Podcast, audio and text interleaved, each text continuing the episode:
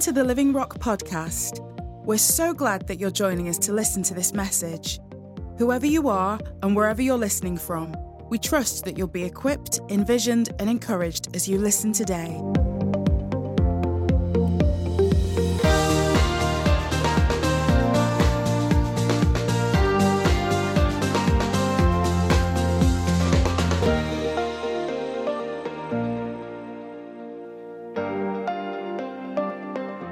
Um, a few a couple of weeks ago, I spoke on mission mode, and um, after I'd finished speaking, I just felt there was a little bit more to say about what mission mode is and what it means to us as a church and a vision as a church. And um, I want to look at the story of Noah, who was a man on a mission himself. Um, and if you could turn to Genesis chapter 6.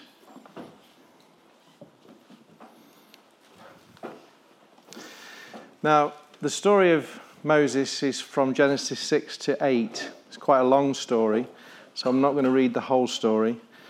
But it did happen. It did happen. And that's important to remember. I believe every word of every word in the word of God is real and it did happen. So the story of Noah, let's start at um, chapter 6 verse 9 and I'm going to just take out the relevant verses. So you have to keep, keep your fingers hot. And I'm reading from the Holman translation. So, chapter 6, verse 9 starts This is the account of Noah and his family. Noah was a righteous man, the only blameless person living on earth at the time, and he walked in close fellowship with God.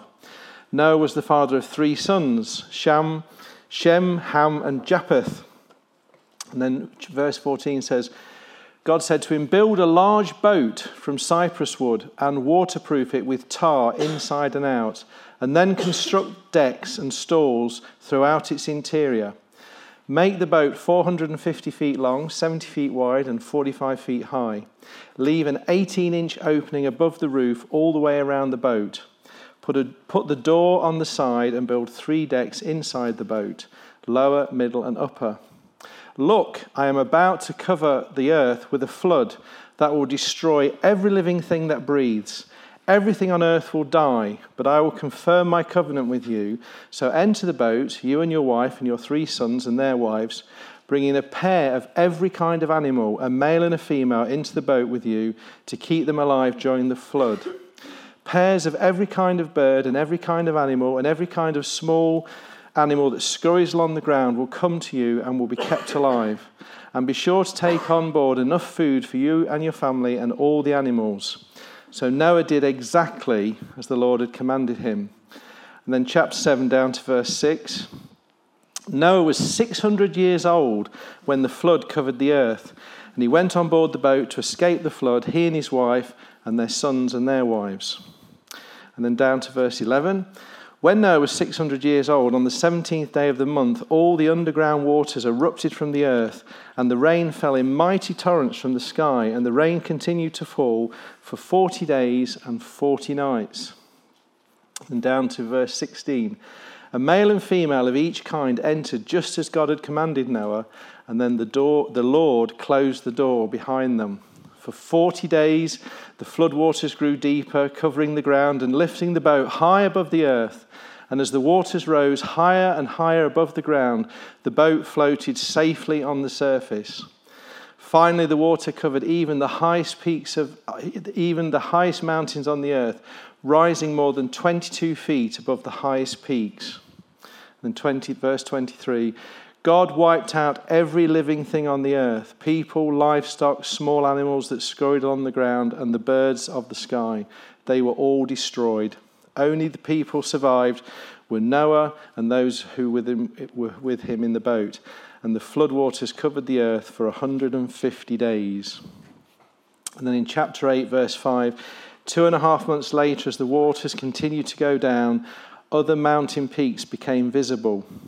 And then in verse 13, Noah was 601 years old on the first day of the new year, ten and a half months after the flood began. The flood waters had almost dried up. Noah lifted back the covering of the boat and saw the surface of the ground was drying. Two months later went by, and at last the earth was dry. And then in verse 18 it says So Noah and his wife and their sons left the boat, and all the large and small animals came out of the boat, pair by pair. And then in chapter 9, starting at the first verse, it says, Then Noah, then God blessed Noah and his sons and told them, Be fruitful, multiply, fill the earth. And then we drop down to verse 12. And then God said, I am giving you a sign of my covenant with you and with all the creatures of all generations to come. I have placed my rainbow in the clouds, and this is a sign of my covenant with you and all the earth. I will send clouds over the earth, and the rainbow will appear in the clouds, and I will remember my covenant with you and with all the living creatures. That's an amazing story. if in the New Living Translation, that start of that story is titled A World Gone Wrong. And it has. The world has gone wrong.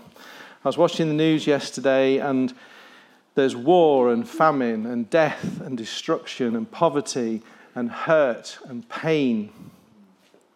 And Jesus said in uh, John 10:10, 10, 10, he said, "The thief comes in order to steal, to kill, and destroy. But I have come that you may have life." And the, and the Amplified says, "To the full, till it overflows." And we know who the life giver is because he has given us in Market Harborough a great commission. In Matthew 28 18, it says, Jesus told his disciples and said this He said, I've given you all authority on, in heaven and on earth, and therefore go and make disciples of all the nations, baptizing them in the name of the Father and the Son and the Holy Spirit. Teach these new disciples to obey all the commands I've given you, and I am with you always. Well, it's a tremendous commission because God has called us as a body to this area to make disciples.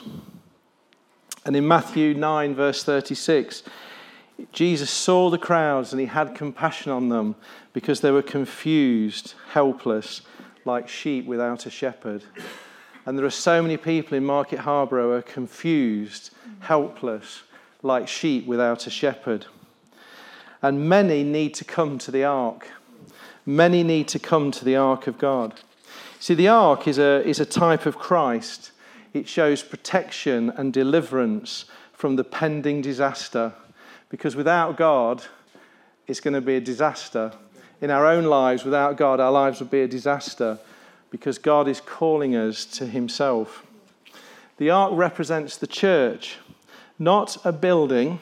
The ark isn't a building, but it represents the body of Christ and it, all that it encompasses. It represents safety and security. It was interesting, uh, Julian mentioned this at the prayer meeting, but there was only one door in the ark. There was one door, and that's the only door that you can be saved from the flood. That's the only door that you can be saved from death. Jesus said in uh, John 9:10, He said, I am the door. If anyone knocks, anyone enters through me, he will be saved.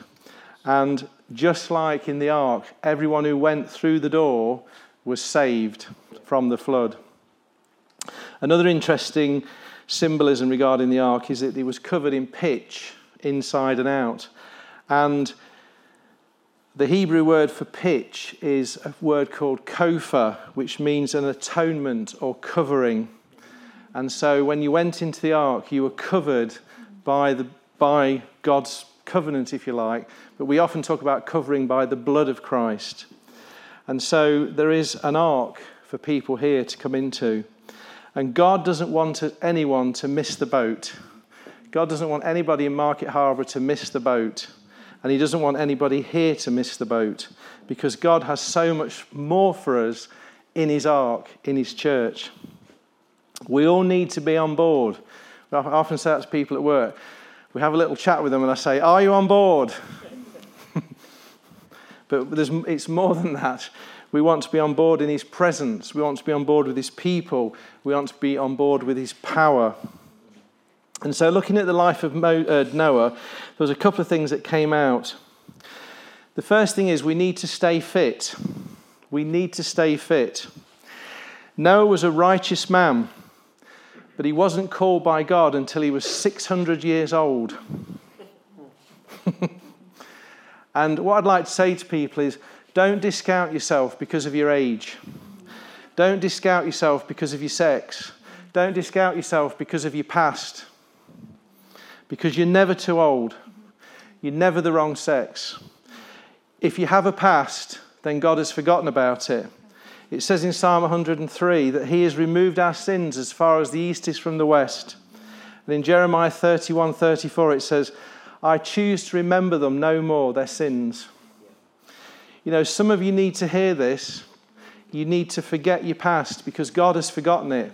If you've repented and you've asked God to forgive you of your past, then He chooses to remember it no more. You're the only one bringing it up. Remember the woman who was caught in the act of adultery? Jesus went to her and said, Where are your accusers? And she said, Well, they've all gone, Lord. And he says, Then neither do I accuse you. Go and sin no more. We need to stay fit in Him. We need to train ourselves in the Word and with prayer and with worship. We need to make every effort to develop our lives in Christ because He is always calling us and retirement is not an option in the kingdom of God. Retire, when we talk about retirement, we talk about when we get to 60. Oh, please, when I get to 60. When I get to 60 or when I get to 65. But many people retire from the kingdom of God way before they get to 60. They retire when they get married, they retire when they have children, we can't worship God anymore because I'm married, or I can't get involved because I'm married. I can't get involved anymore because I've got a big job. I can't that I have to work long hours. I can't get involved anymore because I've got lots of children. God says there's no retirement in the kingdom of God because God will make a way for us. God doesn't want people who come to church every Sunday like spiritual couch potatoes and say, Preach to me, I'm here. I'm here to do my duty, preach to me. That's not what God wants for us. We have responsibility to each other and to the people of this town to press in. Don't look at anybody else and say, well, they're doing better than I am. Don't look at other people and compare yourselves. That's very, very dangerous. Let me read you some scriptures that really encourage me and would help you with this. In Romans 12, verses 6 to 8. In His grace, God has given us different gifts to doing certain things well. So if God has given you the ability to prophesy, speak out with as much faith as God has given you. If your gift is serving others, serve them well. If you are a teacher, teach well. If your gift is encouraging others, then be encouraging. If it is giving, then give generously. If God has given you leadership ability, take that responsibility seriously. There are some people here who've been given leadership ability and you're not taking it seriously. You're thinking, I can't do that. That means more work. But it's no time to retire. If you have the gift of showing kindness, do it to others gladly, because God has given us each a special work to do. In Ephesians 4:16 it says he makes the whole body fit perfectly together as each part does its special work. It helps the other parts grow so the whole body will be healthy and growing and full of love. Each of us has a special work to do to help the other grow. Speed is not always an advantage. When the door shut on the ark, the cheetah was next to the snail. when the door shut on the ark, the cheetah was next to the snail. It's not about speed, it's a journey. Another interesting thing was it wasn't raining when Noah built the ark. It took 80 years to build the ark.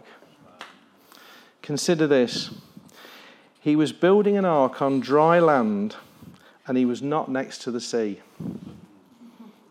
It was a long time to sustain that vision.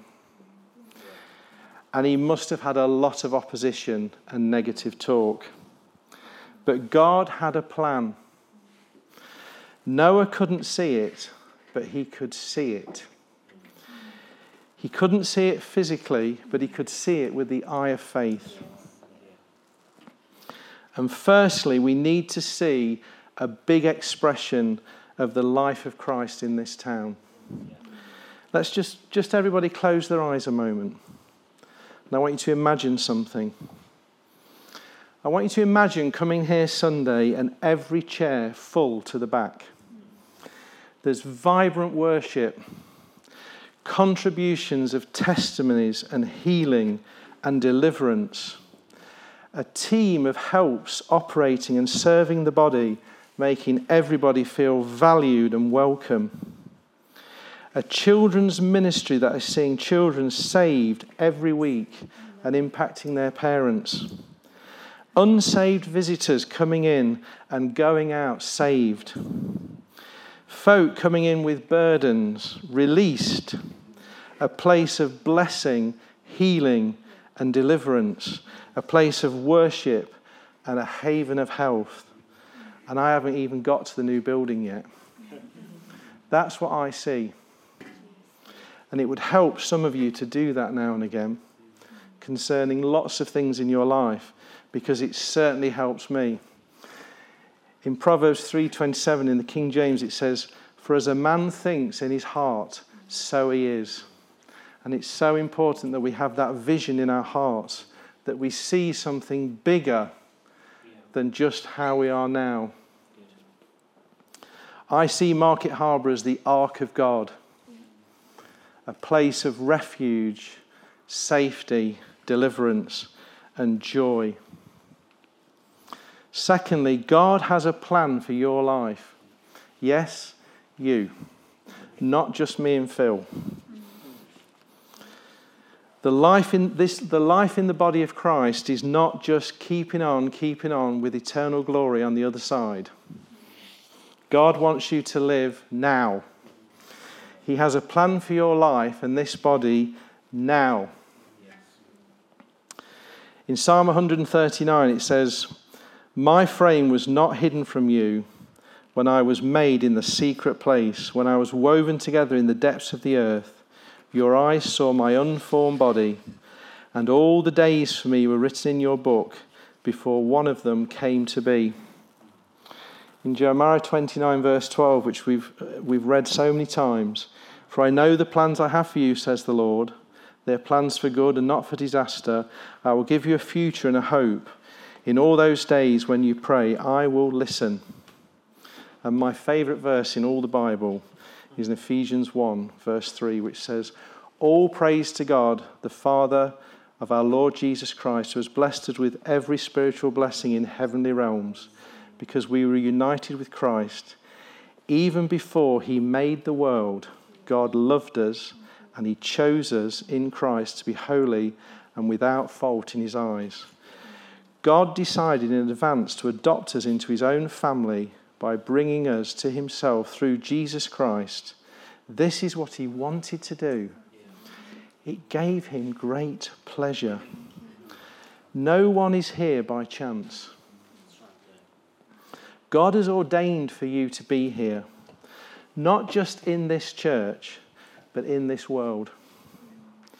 I hear people say, Well, my parents didn't plan me. I wasn't wanted as a child. No one is an accident. Not when I read that. We are in the divine purpose of God. God wants us to be here. And that's got to be our message to everybody else. God has a plan for people's lives in Market Harborough. That is so exciting. That is so exciting. The ark was built by amateurs. The Titanic was built by experts.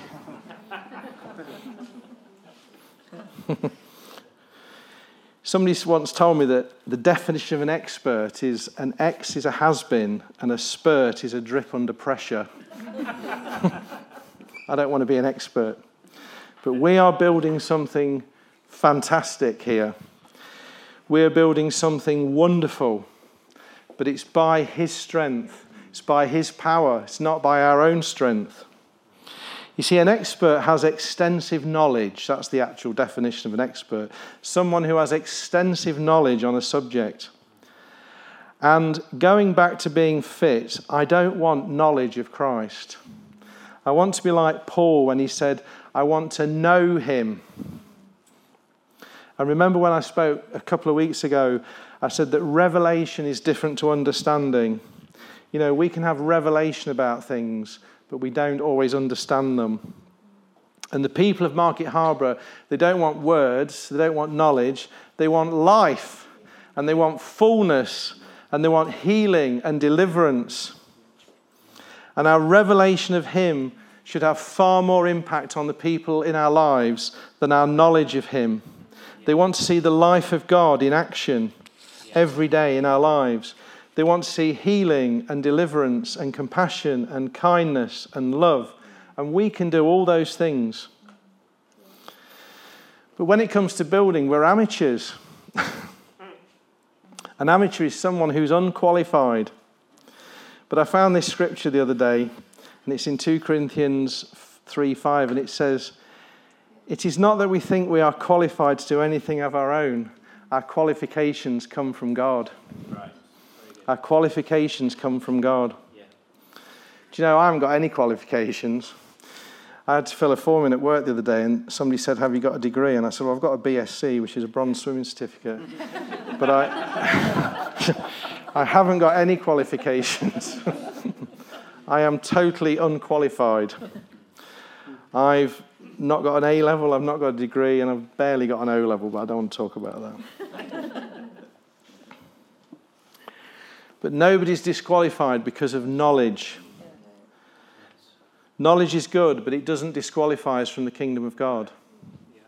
We don't retire from the kingdom of God because we haven't got a degree, because we haven't been to Bible college, because God can reveal anything to you.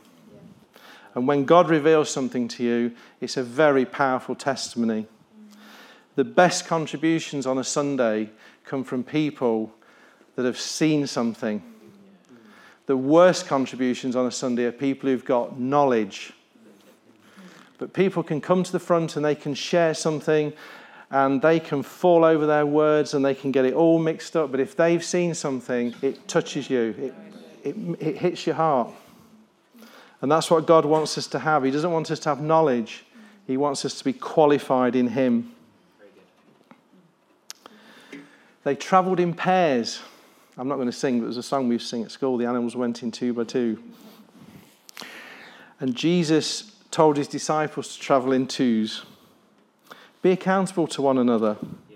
Share your struggles and challenges with one another. Encourage one another to faith and good works. Proverbs 27 17 says, As iron sharpens an iron, so a friend sharpens a friend. Don't be a lone ranger. God doesn't want lone rangers in the body of Christ. He wants you to be at every meeting you can and on time. Right, Phil. to worship God with all your heart in the meetings. That we don't have to say, well, come on, let's worship God. Let's shout, let's sing, that we can't hold people back, that we, the doors are bursting for people to get in, that we come every week ready to contribute. Everybody can contribute something every week because God has given us a special work to do.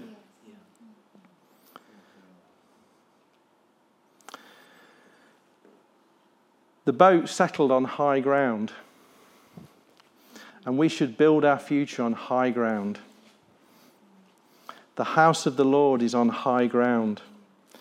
In Isaiah 2 2, it says, In the last days, the mountain of the Lord's house will be the highest of all of them, the most important place on earth. It will be raised above the other hills, and the people from all over the world, people from all over Market Harborough, will stream there to worship. The boat settled on high ground, and we need to be those who live on the high ground. You see, as the flood rose, the boat rose with it. They're in that place of safety, rising above the earth, rising above the problems. It's interesting, I don't know why this is, I've not found this out, but the scripture makes the point that the boat, that the water rose 22 feet above the highest peaks. Anybody's got the answer to that, I'd love to know. And we need to be those who rise above the world in the ark. Not that we take the high ground with people and we're, you know, snooty with them, but we're seen as those who are living high up, above the world, above problems, above situations, that we know that there's a God who can save us. And we can say to others, Come up here because it's great. And finally, however severe the storm, when you're with God, there's always a rainbow waiting. Because God is a covenant keeping God. The Noahic covenant applies to all humanity and all living creatures. In this covenant, God promises that He will never again destroy the earth by flood, and He creates a rainbow as a sign of this an everlasting covenant between God and every living creature. Well, if God isn't going to destroy, then He's going to build. And God has a plan to build. And we call that establishing the kingdom of God. And God wants to establish the kingdom of God in this town and in your lives. So be encouraged because God is going to do it through us. Don't miss the boat. God is establishing His ark, His church in Market Harborough. Stay fit. God has a plan for your life. Get a vision for this body. We are qualified with Christ, not by our own endeavors. And our future is to build on the high ground because there's a rainbow waiting. Father, we thank you that you have a fantastic plan, not only for our lives, but for those around us. That you have called us to this place to establish your kingdom. And Father, I just pray for everyone here that they would know your calling on their lives. They would know that they are part of something, that they, each and every one of us, has a special work to do, something that will encourage others and build the body. And Lord, when people see your church, when they see your body in action, they will be called to the house of God. And they themselves will know the peace and the joy and the deliverance and the saving power of Jesus Christ. Lord, we ask this in your precious name. Amen. Thanks for joining us today. There's so much going on at Living Rock Church, and we'd love for you to be involved. Search for us online and get information about upcoming events and more great teaching. Visit www.livingrock.church or search for us on Facebook, Twitter, and Instagram.